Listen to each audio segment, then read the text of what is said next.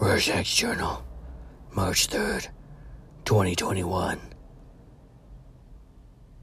We are this close to Armageddon. I can feel it. When all the socialists and Democrats stare up in the sky and say, "Save us," I'll whisper, "No." How was that? Is that good?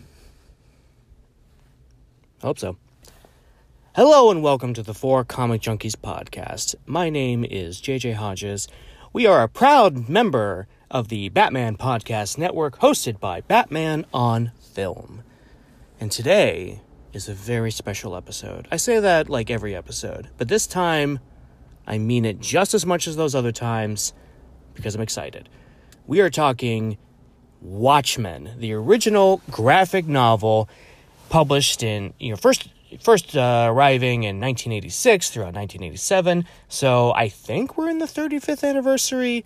DC hasn't really said anything, but I'm going to go with it. Why the heck not? I mean, technically the first issue came out in 86, right? Right? I think it did. Today, I'm joined by Jesse James, one of her consummate returning guests. Consummate? That's not right. Anyway, he's back. We're talking Watchmen. And today we have a special guest, Nico Caruso from the Vigilante 1939 podcast. A great show. I highly recommend. Those guys, they've got all the Italian passion you could want. And they don't even, like, talk about spaghetti that much. You should talk more spaghetti. Ooh, I'm hungry. I haven't had dinner yet. As always, you can find me, Instagram, Facebook, and the Twitter for Comic Junkies. Please, if you're subscribed on Apple Podcast, write a review, because word of mouth gets this podcast going past just me, listening to it, so I can pretend I have listens. Anyway, we're getting into it. Watchmen. And who watches the Watchmen? You'll find out. Thank you, Nico, for joining us today. This is really exciting. We've been talking off and on for a little while about being on each other's podcast. So this is exciting to get you on to talk some Watchmen. Really cool, man. Thank you so much for having me. Like you said, we've been talking a little bit, and we're finally here. And you're going to be on ours very soon. So it's going to be awesome. I always like having friends. That makes me feel good. So, most people do. So, of course. Yeah. Sure. So we have off to a great start. We also have Jesse here. You can't really see him just based on being in the studio and the way the things are set up, and that thing came up, and but you can hear him, right? Absolutely. Where are you tuning in from, Nico? I am tuning in from about 10 minutes outside of the city of Chicago. So a little bit of the western suburbs there. Yeah. So it's about -3 degrees here right now, which isn't that fun, but I think we're going to bring the heat on this show. That was a corny joke, but what would a podcast be without a corny joke? Right. So it's true. I think we set the tone. If you had a drinking game for every time I awkwardly laughed on my show, you'd have to go to the hospital with alcohol poisoning. So. There is that.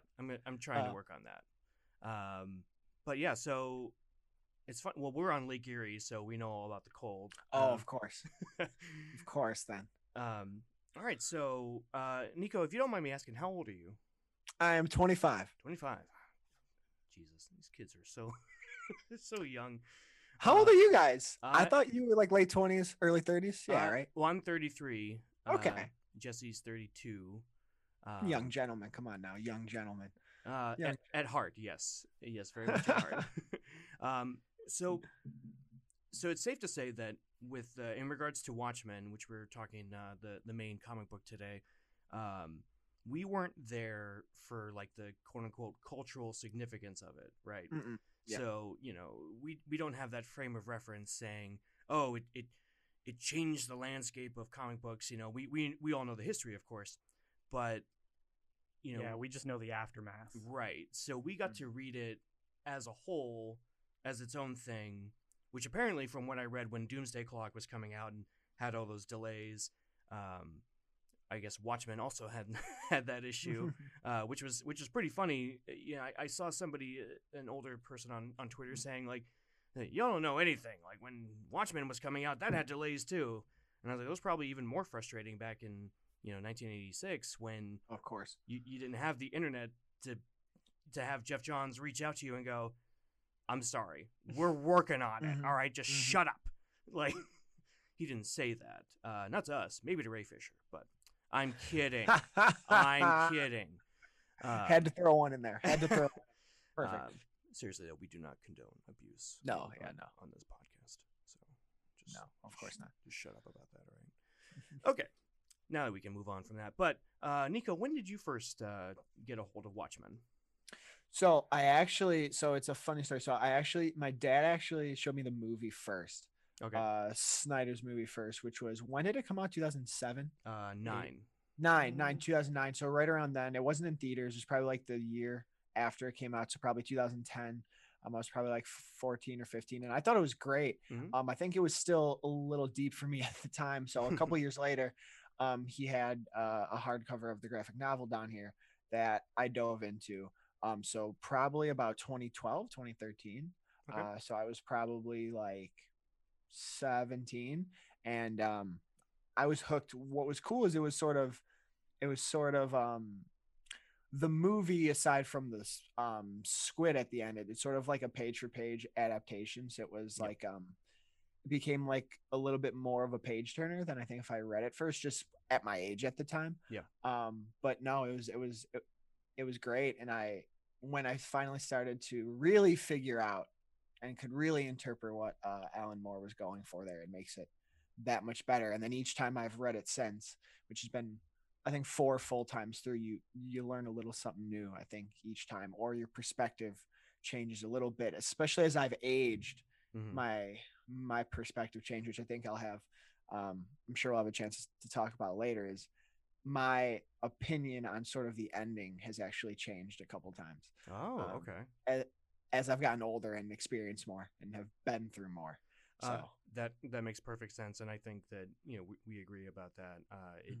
It's very, there's an ambiguity to it, to the ending, and even to Ozymandias's actions in it, where, probably reading it when you were younger going, well, no, he's an asshole. Like, he's wrong. Like, he's the bad guy. And then as you get older going, but it's the trolley problem, isn't it? Like, do you swerve to save one person, or do you kill the 100 people? Which always makes me now think of The Good Place. Have you seen that show?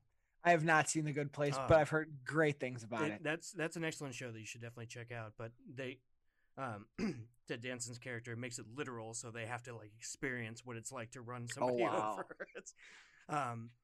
It's really crazy. Funny and really gruesome for a NBC sitcom. I was like, Jesus, this is like really fucked up.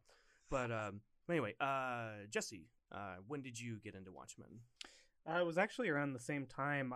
I had never heard of it until we were in the theater and saw the trailer, and you knew what it was immediately, and one of our friends who was with us knew it as well, and I was like, well, I don't want to feel left out that I don't know this thing. And then I got my hands on the comic and read it before the movie came out. I spent the whole summer reading it.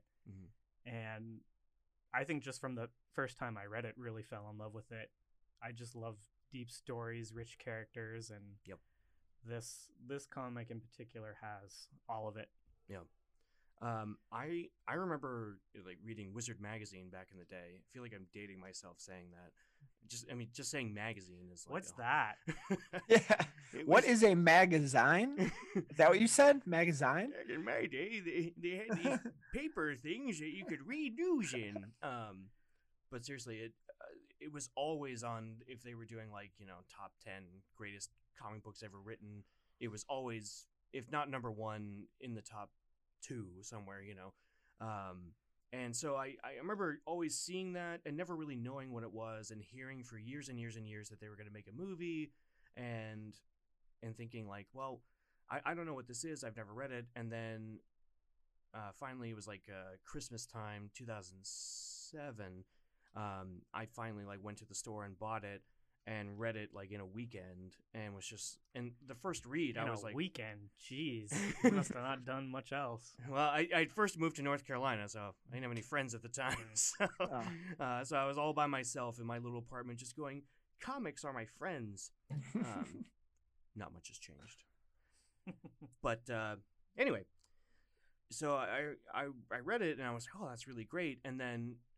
Same with you guys. Every time I reread it, I would find something new, like the panels, you know, especially like with Night Owl and Silk Spectre, there was, you know, interesting parallels with the way Dave Gibbons drew everything, and, you know, really interesting themes being brought up. So it was like, okay, so first and foremost, it was a great story to read, and then it was... really it was like, wow, there's so much to this that I can keep rereading it and not feel bored. I think the second time you read it may even be like more monumental than the first time you read it, because you can see there's so many build-ups throughout that book. The first time you read it, you don't realize that things are getting built up till the end, but then when you read it again, you see it all happening. And for me, when I read it over the summer, you know, I would stop reading it and then I'd go back to it. And it was, there's just so much. It's hard to keep track of. But if you can read it all at once like you did, I'm sure it's a little easier to digest. It is, because you, that's a great point. It starts off it's a murder mystery, right? Like, you know, who killed the comedian?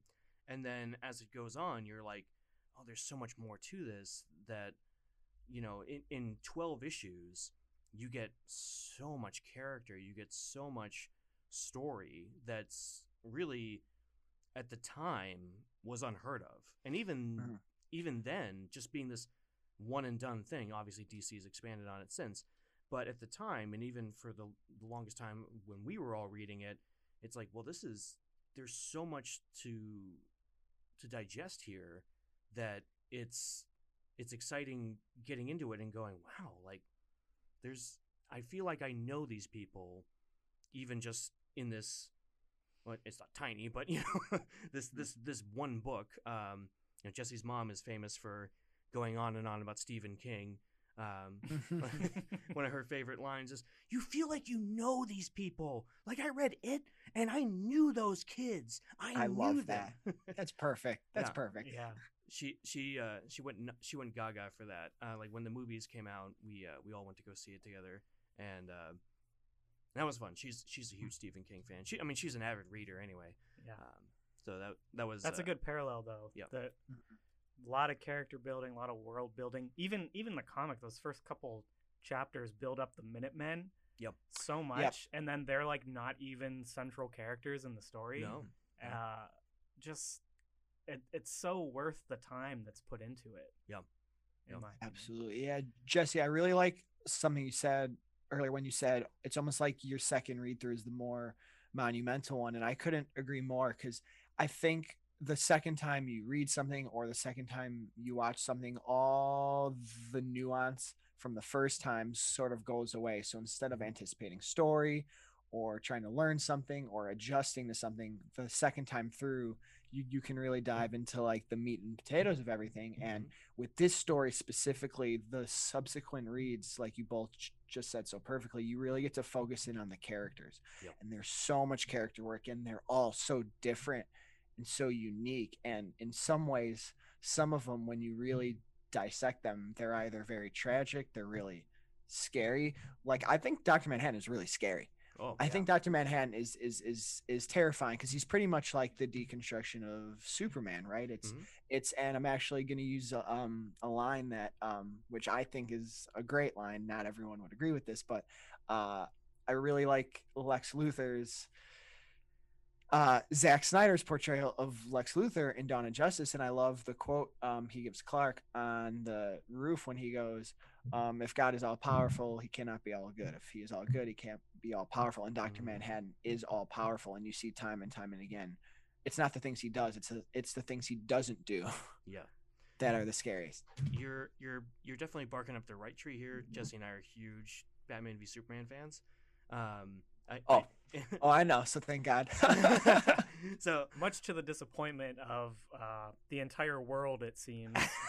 Yeah. Well, it's like and our mutual friend, one of my best friends, Corey, he can appreciate some aspects of the movie, and he's come around a little bit, but for the most part, he hates that movie.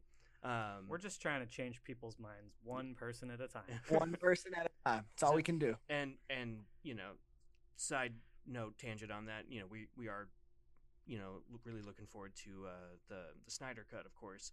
Of course. And I love that you say that.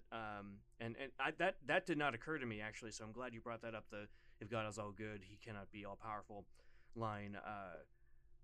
It's really true with Dr. Manhattan, and he is very scary because what makes him scary and tragic, as you were saying, he has all the power, but he's just so nonchalant. Yeah, he's very indifferent to everything that's happening in the world. So yes, he is a deconstruction of Superman, but he's very much not at all Clark Kent.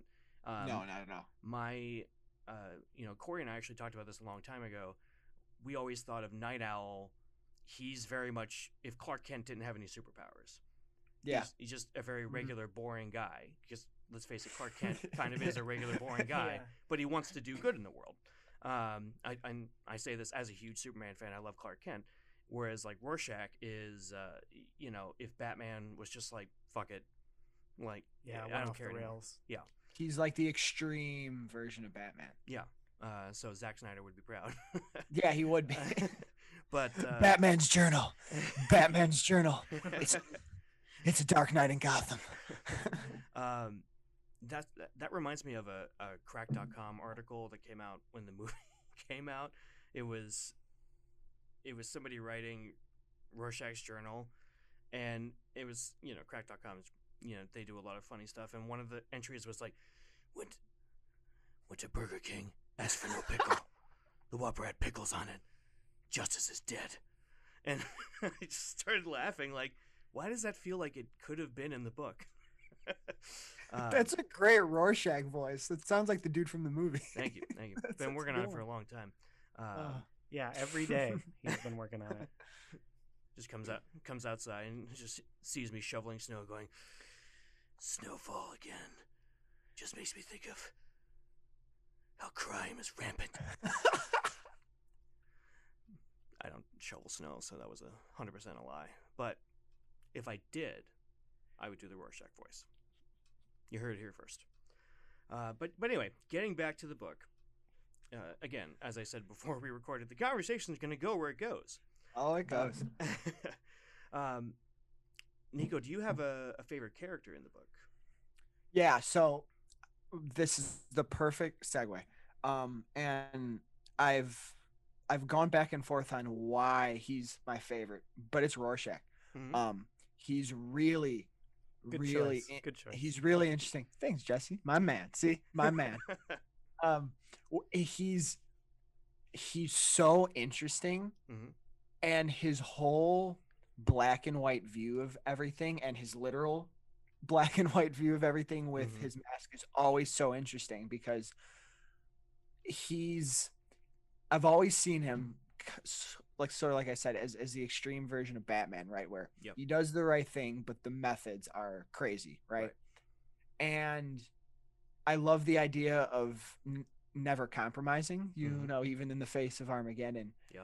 And even though he's very flawed and dark, and I would even say problematic, maybe even unlikable, for the longest time, at the end of the story, I still feel like he's right at the end of the story. In fact, I feel like a lot of people are right in this story, which is crazy, but I love Rorschach. He's so interesting, and I really like how the mantle of Rorschach has been explored in other ways. Yeah. Especially with Tom King's book right now. I think it's really interesting how they're doing it. But it would have to be Rorschach for me. How about you guys? I know the answer, but I love hearing the stories. I love Ozymandias. He just is the ultimate villain, and I think he was shortchanged in the film, but in the book, he you don't find out till the end, but like I said before, all the buildup of his master plan and all the steps he took. You know, the best villains are the ones who think they're right, and he thinks he's so right, and really devotes himself to his idea of you know, how to solve this Cold War problem. And that I remember reading it, that panel when you know, after everyone, or after the population dies, and he's in his little castle, and he's like, I did it, and he's like looking straight up, and the panel's drawn like looking down at him, and he's like tearing up. I just thought it was so moving. I think he's such a strong character. Like in the movie, they didn't. I know we're talking about the book, but he was so like kind of pretty boy suave kind of thing. Where there's that one text chapter in the book where it talks about like his training regiment, how he like he's at his physical peak. And all the people in the world buy his like, you know, how to get fit videos.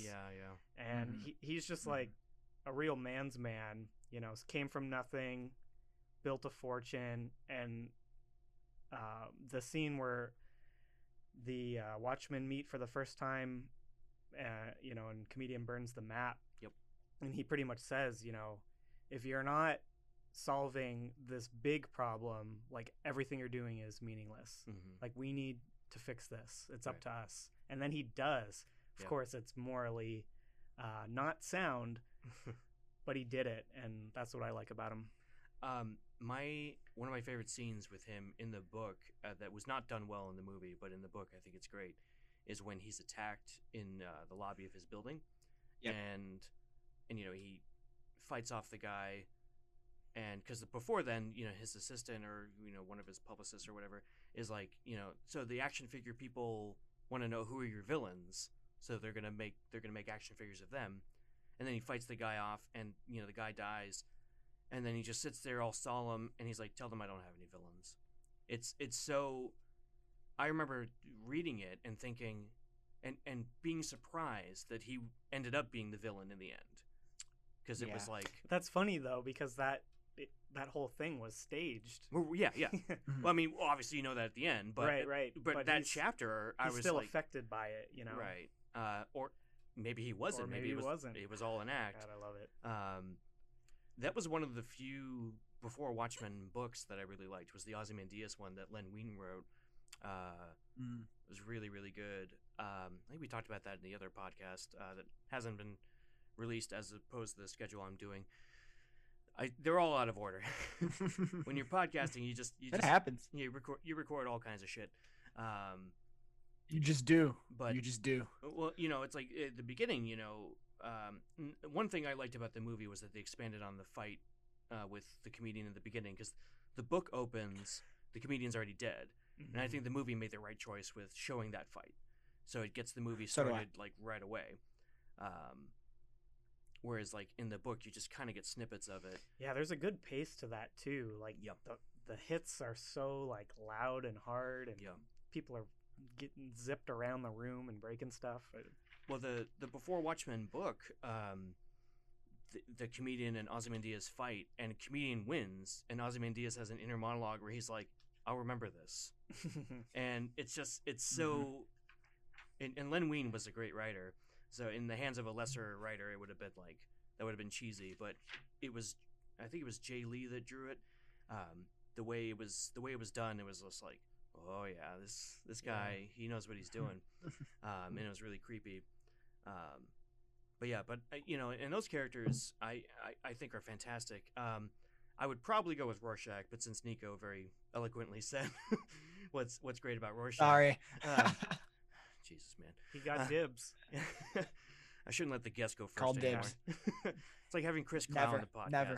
You just can't follow him, you know. If you've ever listened to a podcast with him, he's great. I think I talk about him at least once a podcast. Anyway, I'd go with Dr. Manhattan because it's just so unique as a character, and just like it's hard to put into words, so I'll find a way because it's an audio format. Got to do something.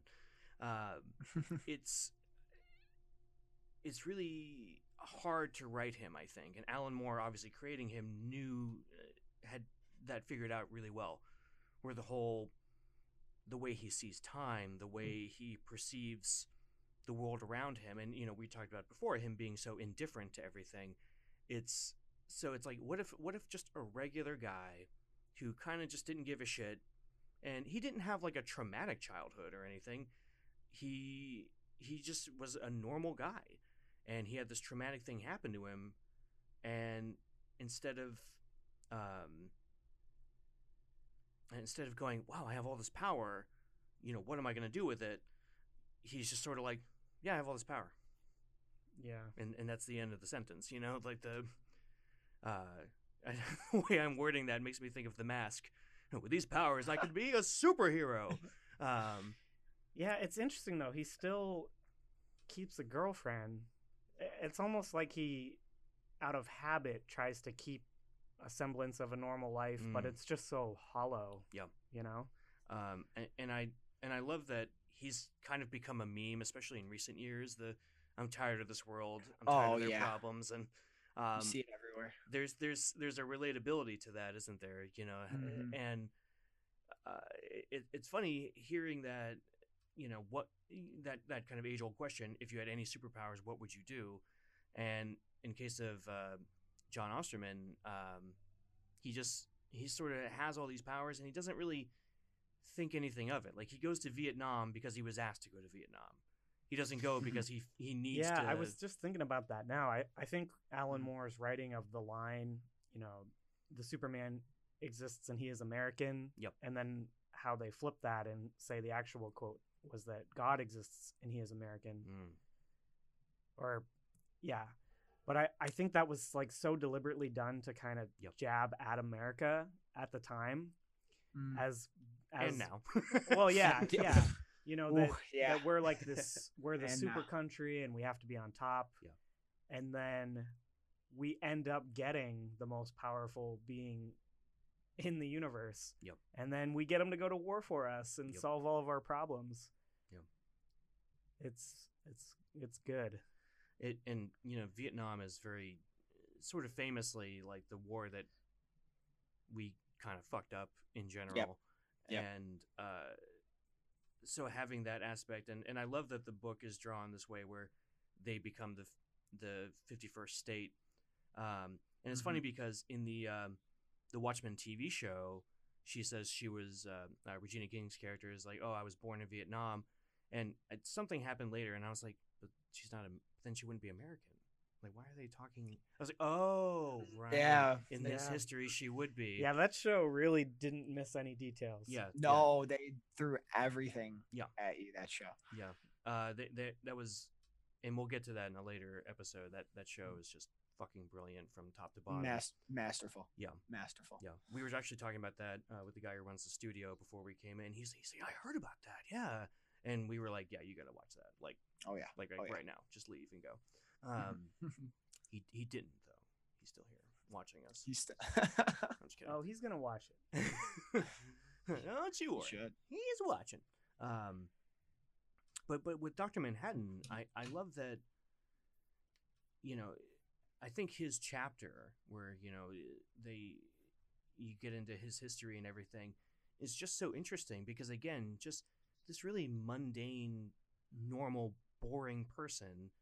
And he, as you know, as that chapter goes on, when he gets his powers and he talks about when he, you know, first met the Watchmen, but they're not called the Watchmen. What are they? Oh, the Crime Busters, right? Oh, yeah. Same. Who you gonna call? The Crime Busters. Yeah, it's almost like all the other characters in the story try and tell John like what he should do, what he should be, what is right, and you know how he should be conducting himself. Yeah. And he kind of goes along with it to most of the degree, but then eventually he's just like, "All right, I'm gonna head out." Yeah. Yeah. Right. No, it's great that the way it's done in the book, and it's done well in that scene in the movie when they're on Mars, and he says, "You know, you're about to tell me that you're sleeping with Dan." Mm-hmm. And she's like, well, you already know. And then later she says something and he's like, oh, you're sleeping with Dan. And she's like, you already knew. And it's like, he can't help but know everything, but he still is going to react the way a man would react learning that his girlfriend is sleeping with another man. And I think one of my favorite bits that I audibly laughed out loud at in the book was when he takes Laurie to Mars and she's like suffocating, and he like fixes it so that she can breathe. And he's like, forgive me, sometimes these things slip my mind. I just laughed at that, going like, well, yeah, because for him, it's no big deal. He's going to, it's nothing. He's going to walk across Mars. Like it's, you know, like you said, it's nothing. And he's like, oh yeah, yeah. You're not going to survive here. And I thought that Damon Lindelof and his crew, when they made the Watchmen TV show, and even Geoff Johns, when he was writing Doomsday Clock, they cracked the code. They figured out how to write Dr. Manhattan, because it's not easy. Like I couldn't even attempt it if I wanted to. I doubt it. Yeah. Yeah. I don't think I could either. Yeah. Because it's the idea of, I know everything that's going to happen. So first and foremost, Alan Moore had to have known the entire story if he's going to write this character that knows everything that's happening. Because I think that the movie, most of it did not write him very well. Billy Crudup does a great performance. But, you know, when you're trying to break it down, it's like, it's not that he's predicting the future. He just knows. Yeah, he knows. He's also, in a way, he's there. You know, he can exist in every moment at once. And that's also, I think, what makes him tragic, is he can't relate or adapt to humanity anymore, because he can't be human. He's cursed with the immense endless knowledge and immense endless power that he can't experience like laughter or pain or fun. Like those things are so below him, and if he gets into a situation or relationship or event, he knows how it's going to end, so you're robbed of sort of the endorphins or the feelings you get as that process goes forward. So but in a way he is relatable, because you can say, well, if I knew what was going to happen, well then, all right, I'm out of here too. Like, yeah. You know what I mean? No, it is a very tragic story.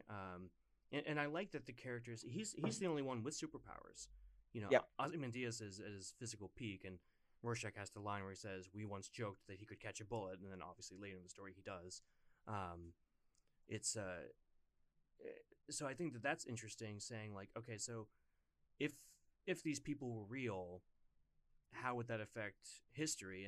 And we kind of talked about this before, like with Alan Moore, you know, you said making a jab at America, and I think he was good at that with his writing anyway, making jabs at America. But even if he was making a jab, it fits in that story like so perfectly. Mm-hmm. Like I'm not even mad about it.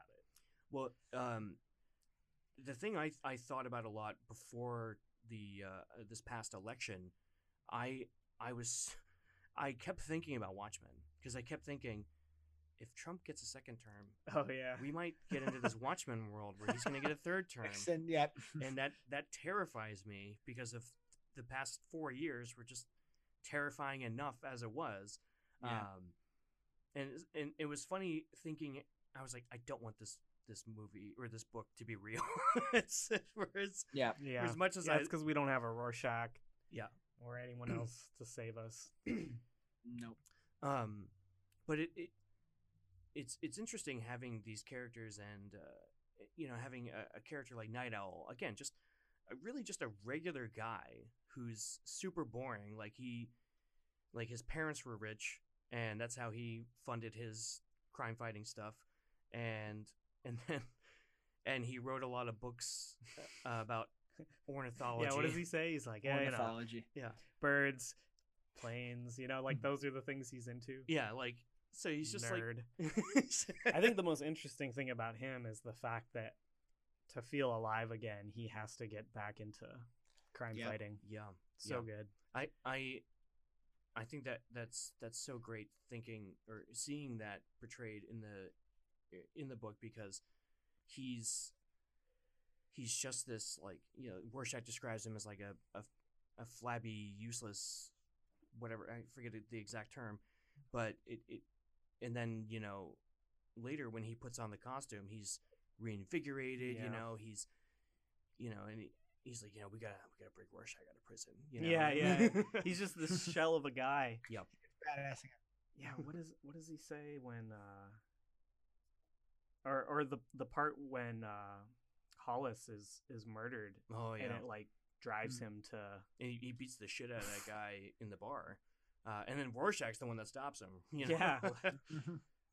And that's an interesting parallel as well, because in the first part of the book, Rorschach just goes up to the one guy and he breaks his finger and he looks at the crowd. He's like, I just broke this man's finger. Mm-hmm. I'm going to break another. And then like later, after Hollis dies, what the hell's his name? Dan. He, you know, he's like, you killed Hollis. And he like beats the shit out of the guy, and Rorschach's like, all right. You gotta take it down here. Easy, man. There's people around. But you know, and a lot of people are always like, oh, you know, he's like the Batman of the book, isn't he? And it's like, no, mm-hmm. he isn't. No, like, he's not. Kinda, if you're just kind of glancing, and you know, if you look at his you know abilities, yeah, he's mildly wealthy and has some technology. Yeah, so that, but not sense, the person, right? Yeah, the on further study, no, it's very much not Batman. Probably more. I never thought of him as the Clark Kent until you said that. I'm like, yeah, he kind of. I didn't either. I love. He's just a nerdy Clark. Yeah, he's nerdier than Clark though. At least Clark is somewhat charming. Yeah, right. Yeah. I wrote books about birds. Okay, I will say the scene, the scene in the movie that's so good is when he's about to have sex and he has to like stop and take his watch off, and he's like, sorry, yeah, sorry. That I can see Christopher Reeve doing that, something like that, right? Yeah, yeah. You know, going back to what you were saying before, Nico, I think my absolute favorite chapter of the book is when Rorschach is with the psychiatrist. Oh yeah, that's great. Just it's funny because I read an interview with Grant Morrison, and Grant Morrison was saying, you know, your writers shouldn't be smarter than the characters, and he didn't like Watchmen, or I'm sorry, they didn't like Watchmen, because Grant Morrison came out as non-binary and trying to use the right pronouns. Just gave me a look like, wait, yeah. What? He didn't like Watchmen because he thought. Yeah, it was written too cleverly. Grant Morrison doesn't like Watchmen. Yeah, wow. Grant Morrison said that, like that scene in particular, they said, "Well, would that psychiatrist have never seen an extreme case like that? That didn't ring true to Morrison." And I can kind of understand that, but the more I thought about it, I was like, well. Probably what this person was thinking was, you know, at least the character in the book, I mean, you know, I'm going to get on talk shows. I'm going to get book deals. Maybe there'll be a movie about me, you know, yada, yada, yada. So reading it, I can understand that, you know, the psychiatrist whose name is escaping me would just be like dealing with this thing, dealing with Rorschach thinking, oh, this is a famous case. I'm going to get famous.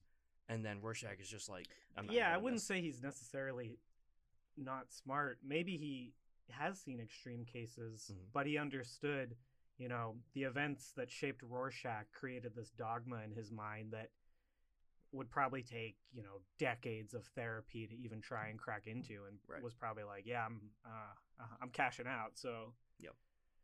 See ya.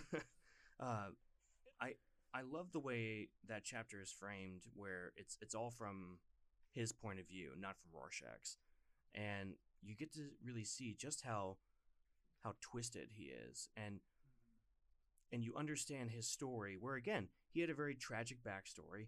He had a very just, you know, not an awful childhood, but at the same time. What led him to be a crime fighter? Like, it's not like his family was murdered in the streets, mm-hmm. you know, like Bruce Wayne. You know, he's not wealthy like Dan or whatever. It's just like he just saw the world around him as unjust and said, there needs to be justice, there needs to be order, And, you know, Nico, you brought up the quote earlier, you know, no compromise, not even face of Armageddon. And I love that aspect of the character, having that strict code saying. Well, you know, and you do get to see the turning point where he adopts that, because yep.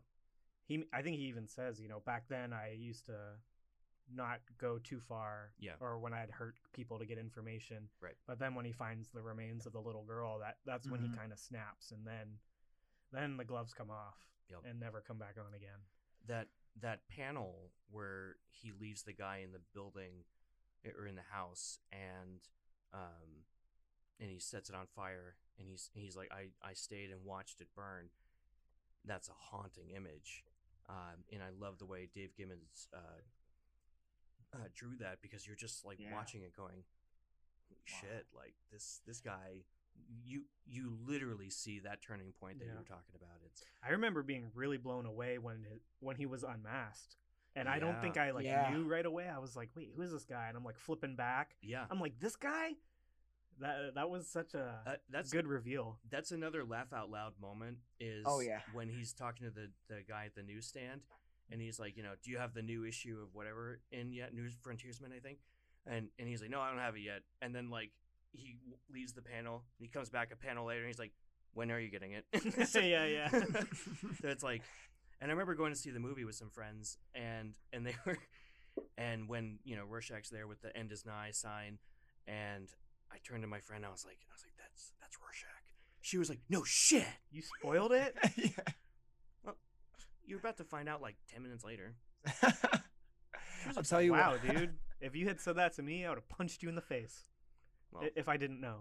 Well, that's another interesting thing about Rorschach, too. And that's why I said he's like the extreme version of Batman in a way, because everything that Batman does, you know, he does when he's in the cowl. And then when he switches back to his normal life as Bruce Wayne, mm-hmm. you know, he sort of turns that other facade on, right? Right.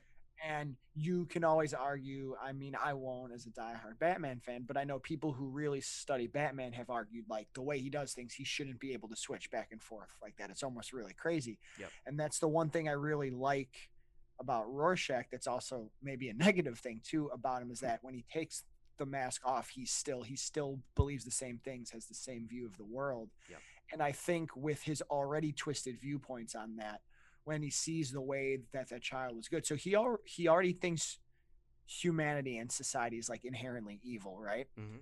But even then, to see him be shocked that there would be a death of a child in that way, and that's sort of the thing that snaps him. Yeah. Is so interesting, and it's so interesting to read, because it's almost unfathomable for me. I do believe that there's terrible evil in this world. We've seen disgusting things. Yep. But the idea to think that the world is so evil, like the line that always sticks out to me that makes me also hate Rorschach but also sympathize with just how messed up he is when Laurie is telling him the story of her mom getting raped by the comedian, mm-hmm. and he was almost justifying it because the comedian was an American war hero, and he was alluding to that her mom was a whore, right? Yeah. So like trying to say that they already have flaws, but the comedian was doing something good in his mind to justify his flaws, whereas the original Silk Spectre wasn't. I'm reading that going, this guy, it can't be this black and white. It's frustrating, right? Yeah. It's frustrating to read him, yep. but it's also so interesting yep. at the same time.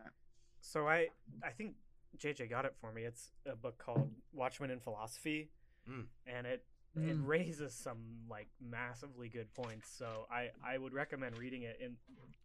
But the only one I remember is they talk about Rorschach, and they talk about how his morality is actually very flawed because he's black and white, and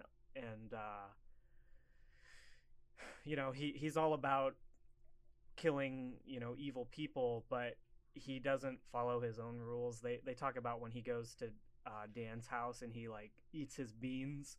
He's like, yeah. if he was really black and white, he wouldn't steal. Like, he's already yep. not following his own code. So they basically say that he cherry picks his the things he follows and believes, right. which I don't even think is to his detriment. I mean, he should be allowed to pick, you know, if he's only going to go after the super evil things, I think that makes sense from a character point of view. Yeah. Mm-hmm.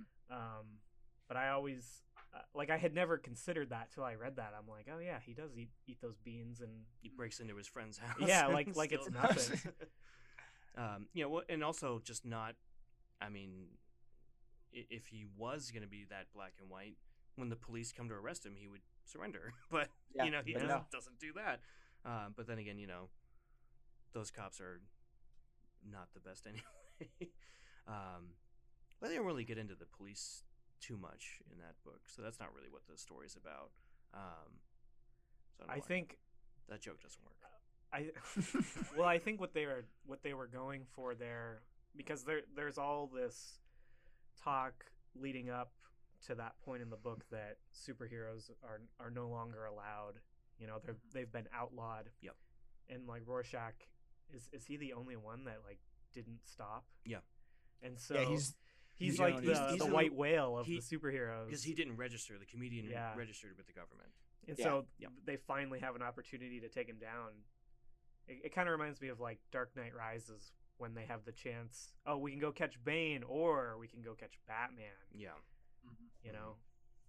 I hate that guy. I mean, that's the point of the movie. You're supposed to be like, you fucking idiot. Like, you're supposed to go after Bane. Right. But, you know, so that's effective. But he also was the guy who abused 11, so fuck that guy. It's a pretty sick scene, though, that he takes out all those cops, or at least gets as far as he does. Yeah. Yeah. I mean, I love and it's interesting with the book where the action in it doesn't, it never feels gratuitous. It feels like it's a part of the story, even though it's very graphic. It is, but it doesn't. It's not. It's not for shock value. It's organic within the story. Everything in that book is organic. Yeah, goddamn.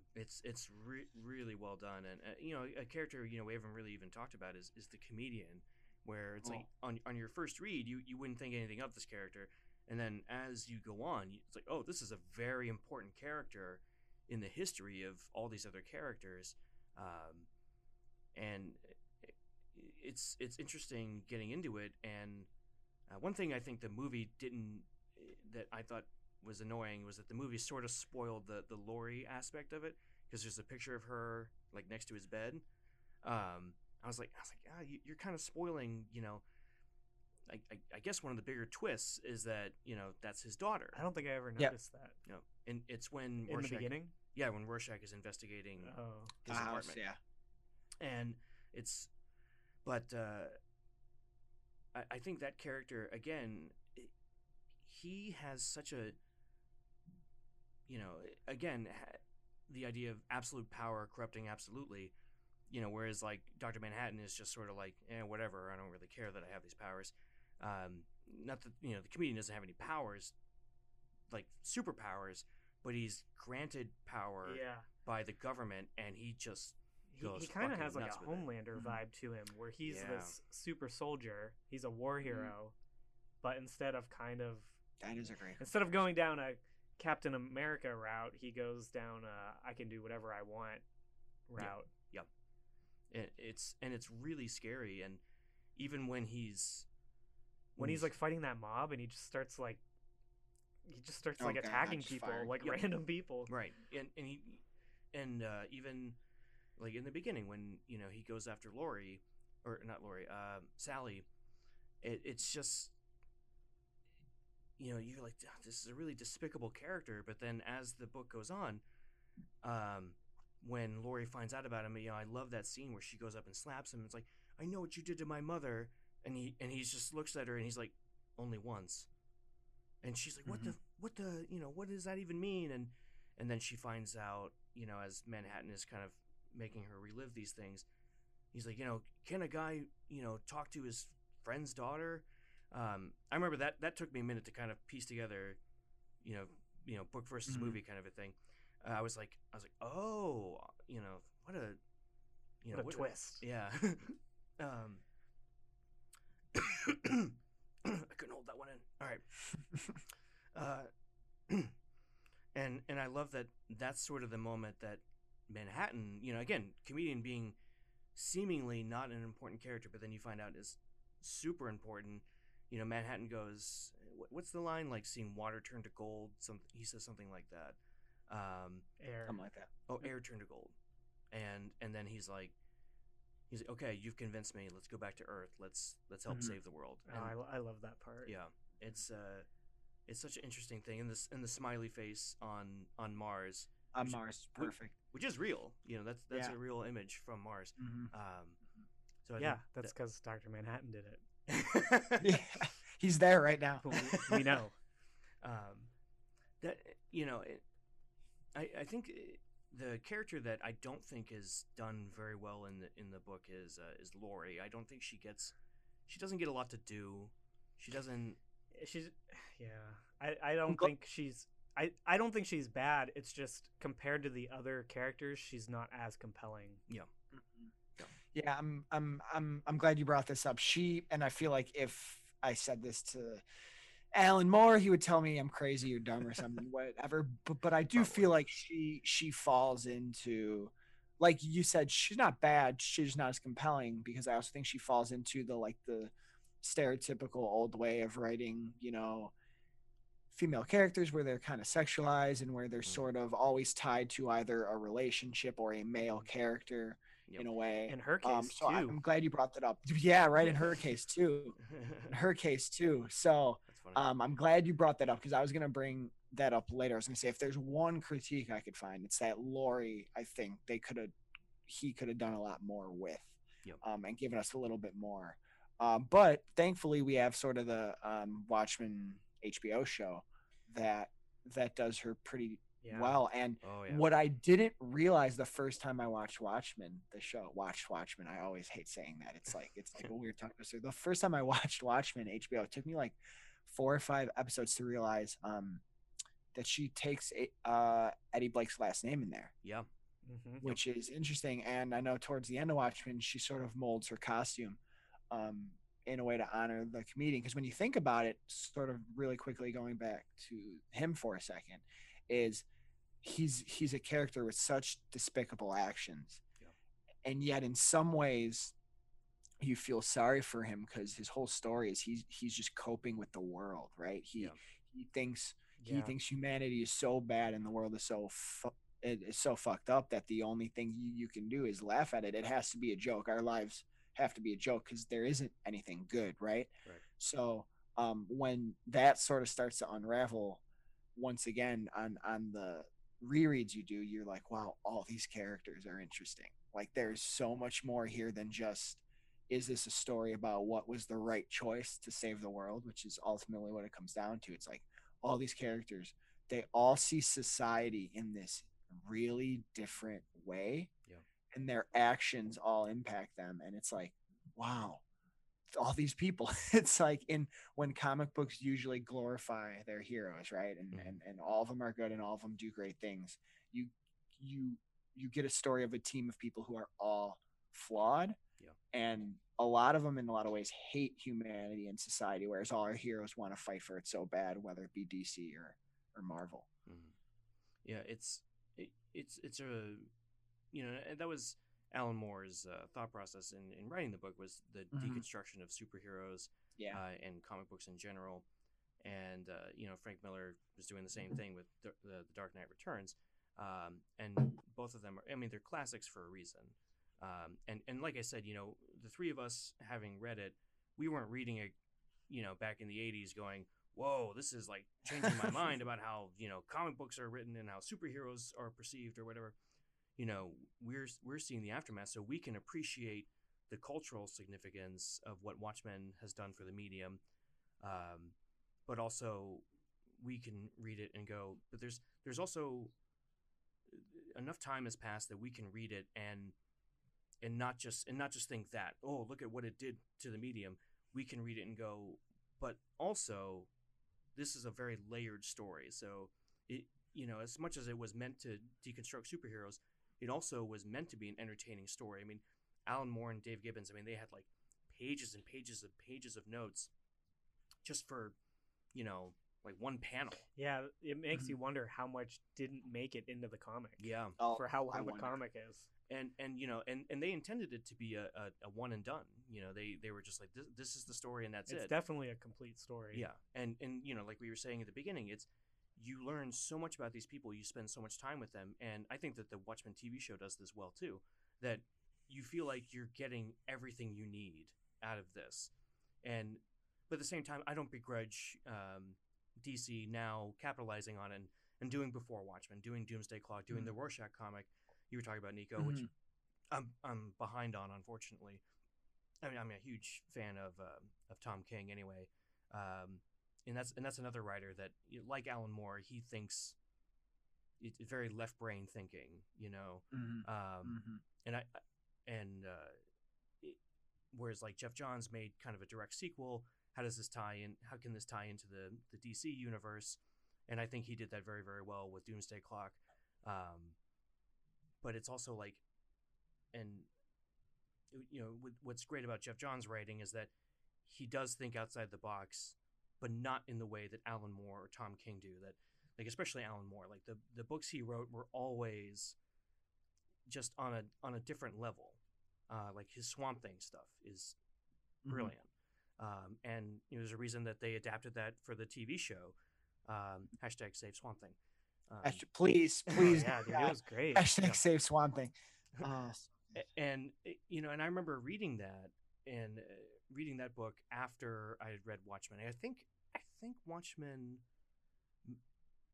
I must have read Killing Joke first, but so Watchmen was like the first major Alan Moore thing I read, and I don't think I realized it was kind of quote unquote part of the DC universe, because obviously it doesn't really reference, you know, any of those characters, but I just remember being so engrossed in it and going, wow, like there's so much happening here. And then you have all the ancillary stuff with the Tales of the Black Freighter, and then Hollis Mason's book, and it's just, there's so much in it that's really just, you get kind of wowed by it, going, wow, this is, there's so much happening in this, even though it's just a 12-issue comic book.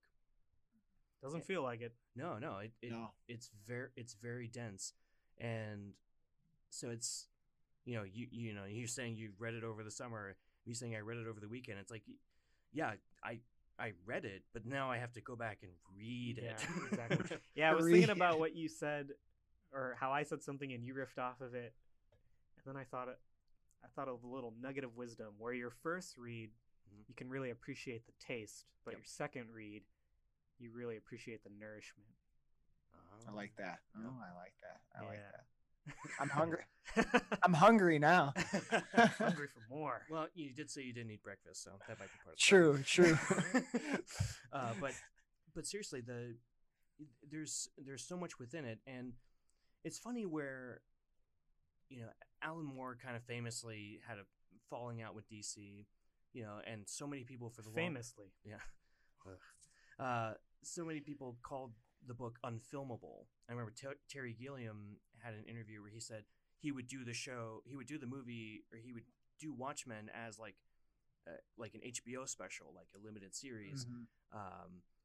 But it's like, I think at the time, movies like in the late 80s, they didn't have that. I was thinking about this last night when I was preparing for the podcast. They didn't have that. It's very much a comic book in the sense that it doesn't need to have a narrative flow to it. Like it jumps around through time, and you get different characters' perspectives. That wasn't really heard of until more recently, when I think, you know, we just watched The Truman Show recently. It's a very strange example, but bear with me. Where it's like there's a point in the movie where the movie sort of stops. Truman's story stops, and you learn about Christoph, Ed Harris's character, and he talks about like the history of the Truman, how the Truman Show came to be, blah blah blah. So it's like, you know, there was a point where movies didn't do that; they didn't stop the main narrative and switch gears, and now you're hearing from this character. I think it took a while for writers, when they're coming up with how to do this story.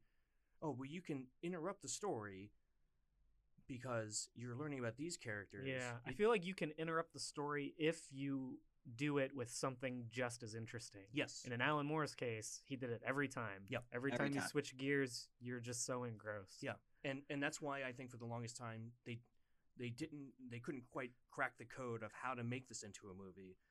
It wasn't until you start seeing movies that can interrupt their own narrative. A good example is Memento. Nolan. Yeah, where it's very you're literally watching it backwards. And I'm thinking like pre-Watchmen, so pre 2009, where movies weren't afraid, even Batman Begins to an extent, where the movie does kind of jump around through time, but you understand it makes sense. I mean, the whole movie you're following Bruce Wayne and his story, so that's different where it's a one central character versus like 7 or 8 with Watchmen. But it's like when Zack Snyder could make the movie, it's like, oh, okay, so since this is an ensemble, you can, instead of solving the mystery of who killed the comedian, you can dig into these other characters, and it doesn't stop the narrative flow of the movie. It just builds on it. Yeah, he'll introduce something new, but it's also a build-up, and then introduce something else that's new, and it's also a build-up, and then at the end, it all comes to a head. Yeah. And it's great. Yeah. I'm a big fan of that movie. I think the changes they made to it, for the most part, are really good. Minus the ending. Yeah. I think in 2009, I think they were just trying to play it safe. They're trying to not go too far out there to fan. They didn't want to scare fans into being like, "What is this?" Right. But imagine they should have just done it. Just imagine if they had done it, we would love it. Yep. Like it would have had an even bigger cult following, in my opinion. Sorry, I'm very passionate about the ending. No, I'm totally with you, because I'm someone who, when I actually read the graphic novel, my dad forgot to mention that it was a squid instead. So I'm like, oh wow! In fact, I actually love this more.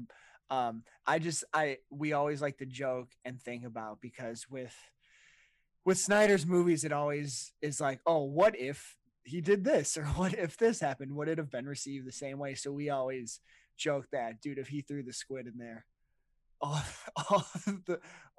the critics, all the audiences would have been like, what is this? There is a squid in New York City. When they show it in the HBO show, it's perfect. It was perfect, and it a little piece of me felt complete, because I got to see it on screen. There was some vindication there, for sure. And I love the ending, how there is the ending where everyone agrees, okay, we're not going to tell anyone, Adrian did this thing, whatever, we're full stop. Yeah, and that's different in the book too. No, it's the same, where the Rorschach's journal gets picked up at the newspaper. Right, but in the book, don't Deanne and Laurie like immediately go along with it. Yeah, I didn't like that about the book. That always bothered me. And I thought it was better. They're like, we'll keep this secret, because it's literally like 2 panels where Dan's like, I don't know about this. Okay. Okay, it's fine. Like literally, his like hand goes down. He's like, okay. Yeah, at least I just want to go date you still. So let's just go. Can we have sex again? I just want to date you. Yeah, right. And then they do. And then that's literally, there's a panel where John walks by them and they're like cuddling naked. Really? He's like, so in the snow? No, not in the snow, in the fortress thing. He's like, so we good here? Can we bounce now? Can we I'll keep your secret as long as we could all right, so all right, guys. See ya. Yeah, at least in the movie he was a little like, this isn't right. There was a conflict there, and he was pissed that Manhattan killed Rorschach. That seems really, he was royally pissed. Yeah. Whereas in the book they changed their identities. And I like that Geoff Johns brought that back when he shows them in Doomsday Clock, that they were still living under those fake identities. Because I remember the first time I read the book going, who the fuck are these people? And then I was like, oh, Right. That makes sense. Because they didn't do that in the movie, but I think it makes sense that they would do it. But then again, in the book, there was a lot more where the police came to Dryberg's house and they were, you know, investigating him and his connection to, you know, all the superhero stuff from, you know, the 70s or whatever. But yeah, but I love that ending with Rorschach's journal getting, and that's why I never thought of it as being, it's like, yeah, sure, like Alan Moore and Dave Gibbons, they were like, oh, it's a one and done, you know, like this is it. But that ending always made me think, like, yeah, but you could do something else. But I also love the idea of it. It's in the audience's imagination. What happened? Well, you know, what happened when they found Rorschach's journal?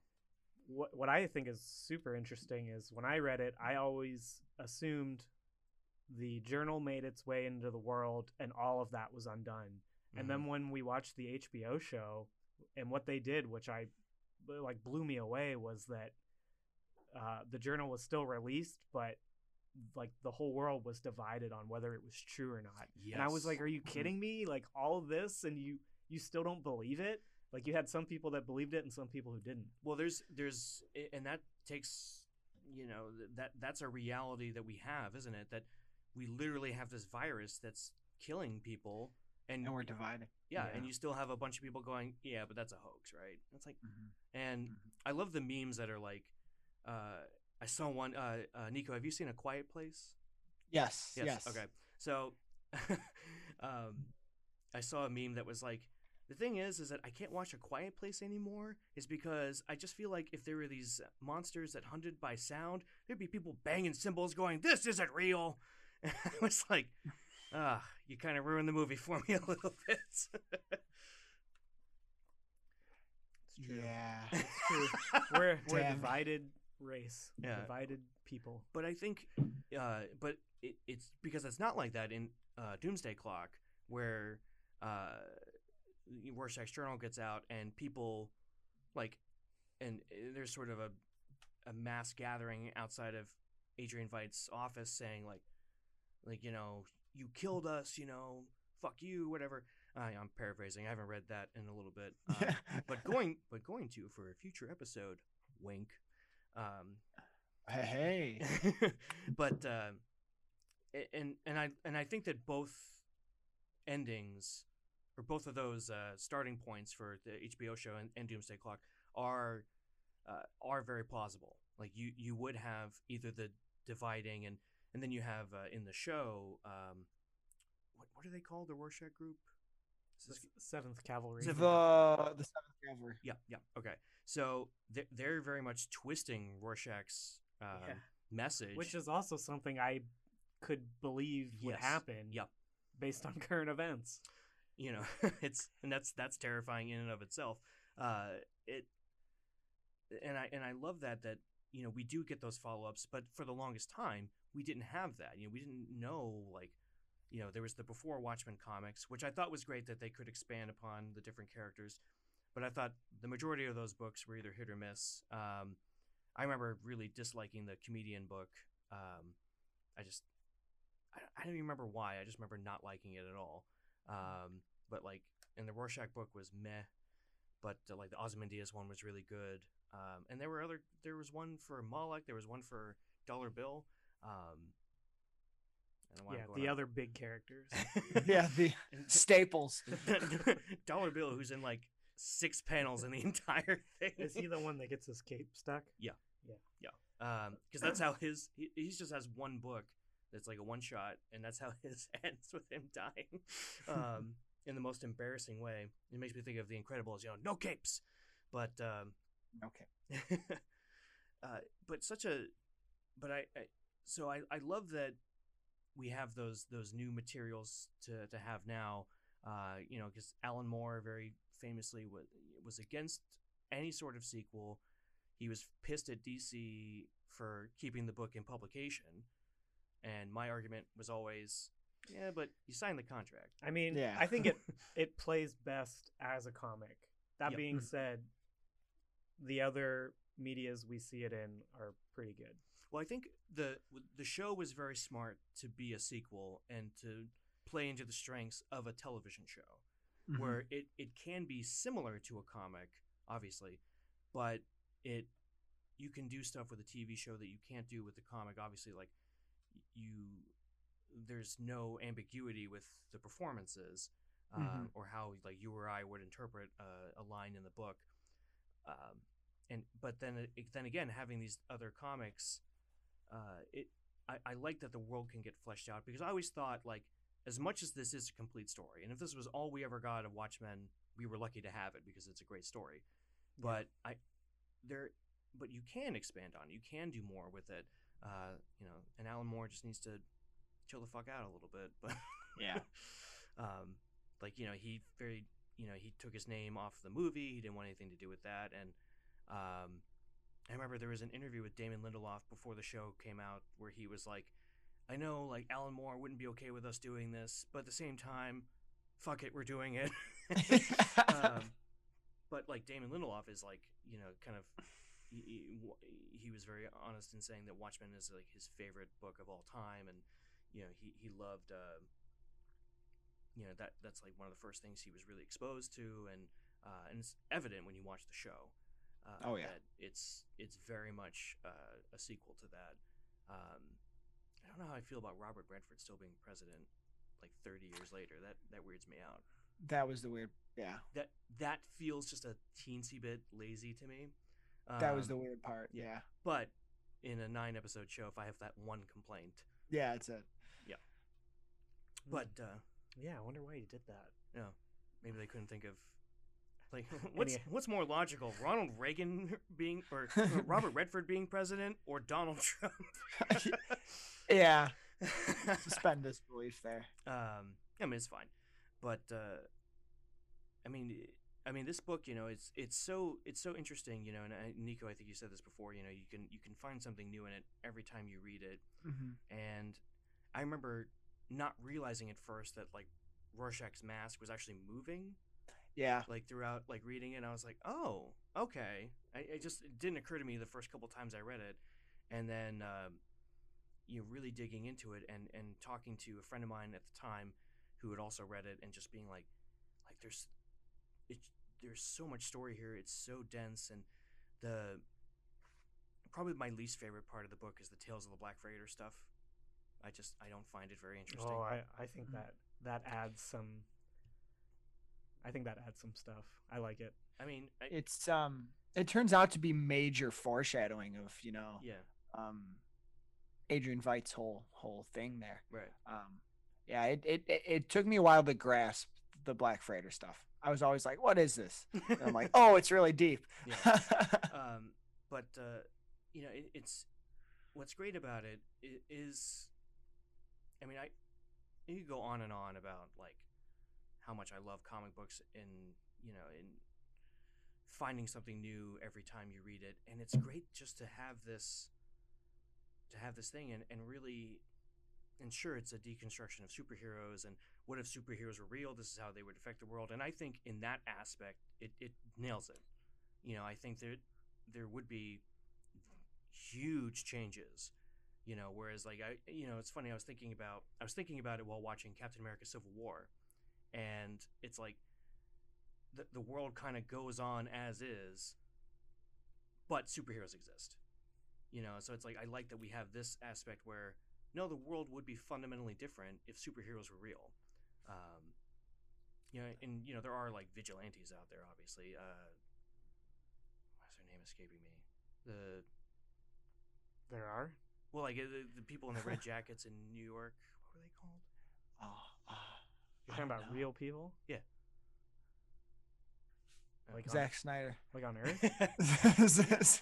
Yes, real people. I don't know. Anyway, I'll think of it later and I'll put it in the intro.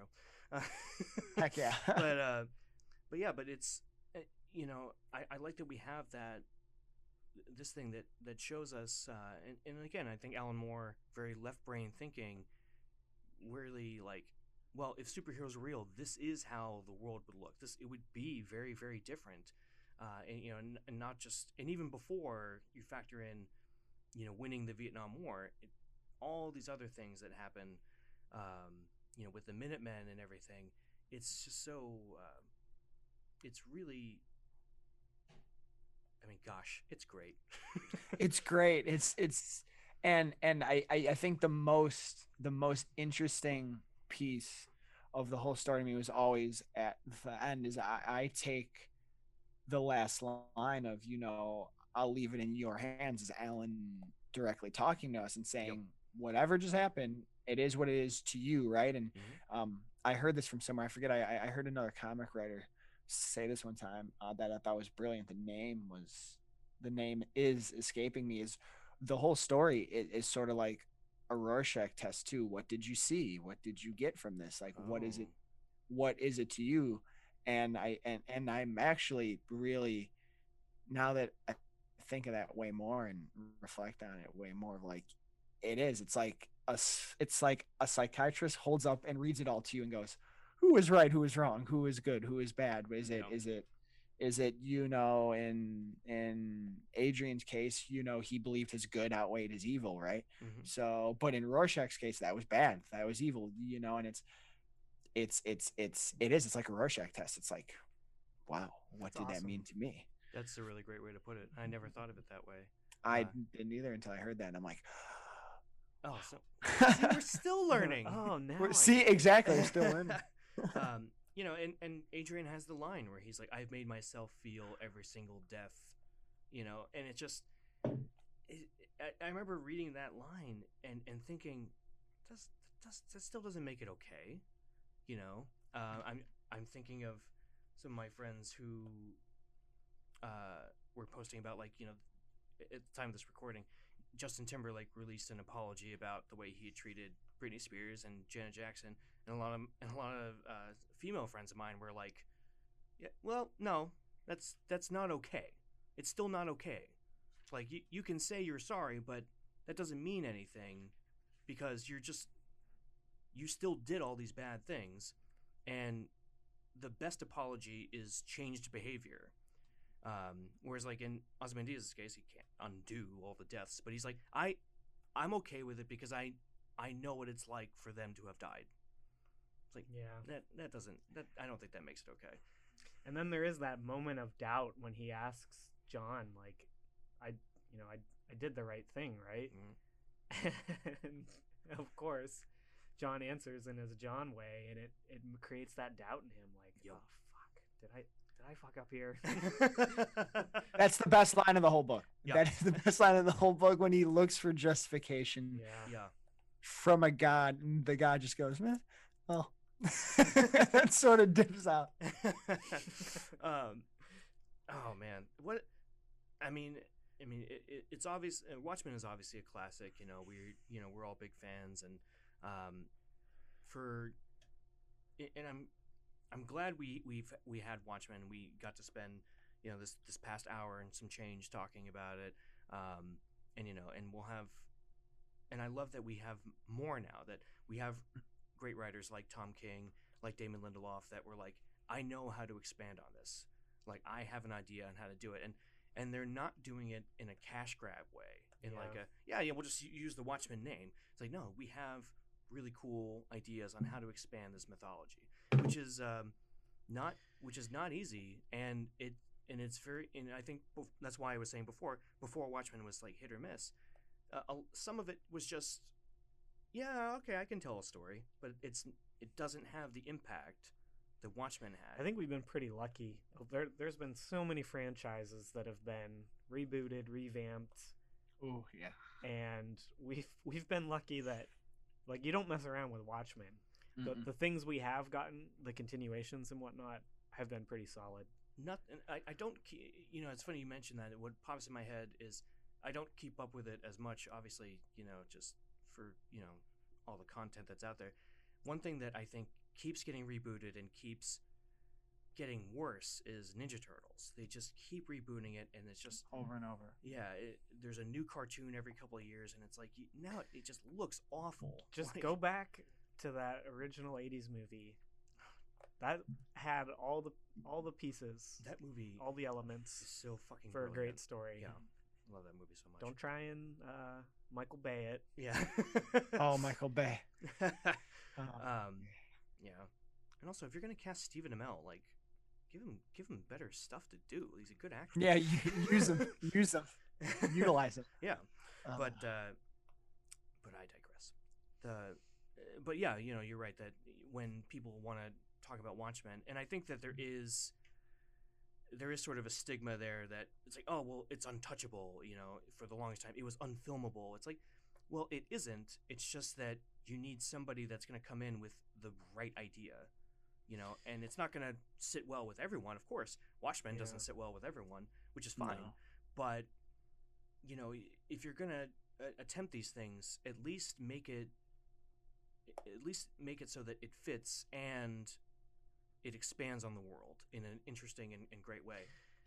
Yeah, and they have to have the resources, and they have to not have like a studio interfering. So all the elements need to be right. Right, and to pull it off, and that's just about impossible to begin with. But I think, you know, like you said, we have been lucky that we've gotten some really great stuff out of it. Well, gentlemen, this has been a lot of fun. This was awesome. Great way to spend a Saturday. And Nico, you know, I don't think I'd ever seen your face before. You kind of look like Damon Lindelof. You know what's funny? Someone just told me that about last week. No one saw what just happened. We just turned the camera so that Jesse could confirm or deny. This is where Nico like takes his hat off and he's like, "The joke's on you. I am David Lindelof." And I'm very proud of you, gentlemen, for how you talked about my show. This was a whole test. He's like, "And also, JJ, I heard what you said about Prometheus. You asshole." Oh yeah. What? I hate that movie. But seriously, you know, this has been a lot of fun, and you know, I'm a big fan of you know, the Vigilante 39 podcast.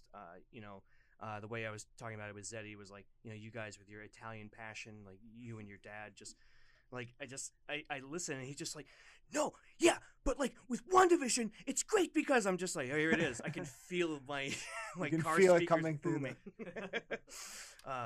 You know, so we gotta get him on one of these episodes. Oh heck yeah. Heck yeah. That would be awesome. That would be awesome. He can't wait to tune into this. So yeah. He's pretty pumped. Yeah. It's been great, you know, meeting you and talking to you guys online, and likewise, brother, likewise. It's great with podcasting, and I've said this, you know, a bunch of times now. It's like what's interesting about podcasting is that there's no, in a weird way, there's no competition. You know, because it's correct. Like, you know, we're not on competing networks or anything like that, or in competing theaters. We're, you know, you get to tune in whenever you have the time to tune in. It's pure passion. Yeah. And it's great because I have so many podcasts that I follow now, some locally here in Erie, some that, you know, you guys are in Chicago. You know, there's some that, you know, some like Conan O'Brien's podcast I think is hysterical.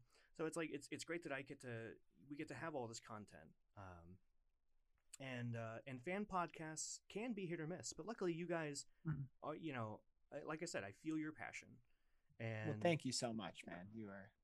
You're way too kind. You're way too kind. And I think to echo what you said, the really cool thing too is in the worst year of all time, 2020, is when we all sort of formed these connections, which is great, right? It was the best gift we could have gotten in an otherwise shitty year.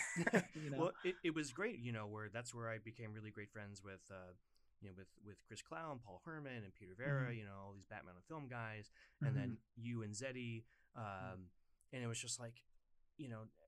Now I get to have this embarrassment of riches with friends all over the country, and absolutely.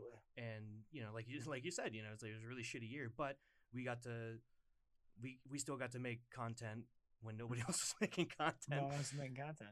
You know, I said to Jesse before, I was like, I think the best thing that ever happened to my podcast was this pandemic. The same thing for us. We got better. Yeah.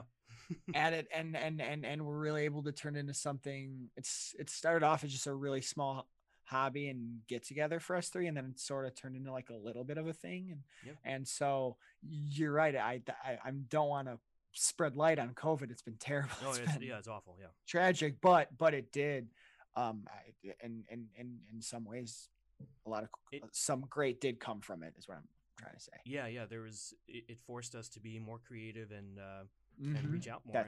And I'm glad that we got to make these connections.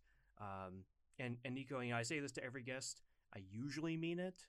This time I really mean it. We'll definitely get you back for a future episode. Thank you so much. This has been a lot of fun. Jesse, of course, you know, always this is just us talking normally anyway. Yeah. Just a normal Saturday conversation. Or any day conversation. Right. So folks, actually, before we go, Nico, if you want to plug your podcast, where to find you on the interwebs. Mm-hmm, yeah.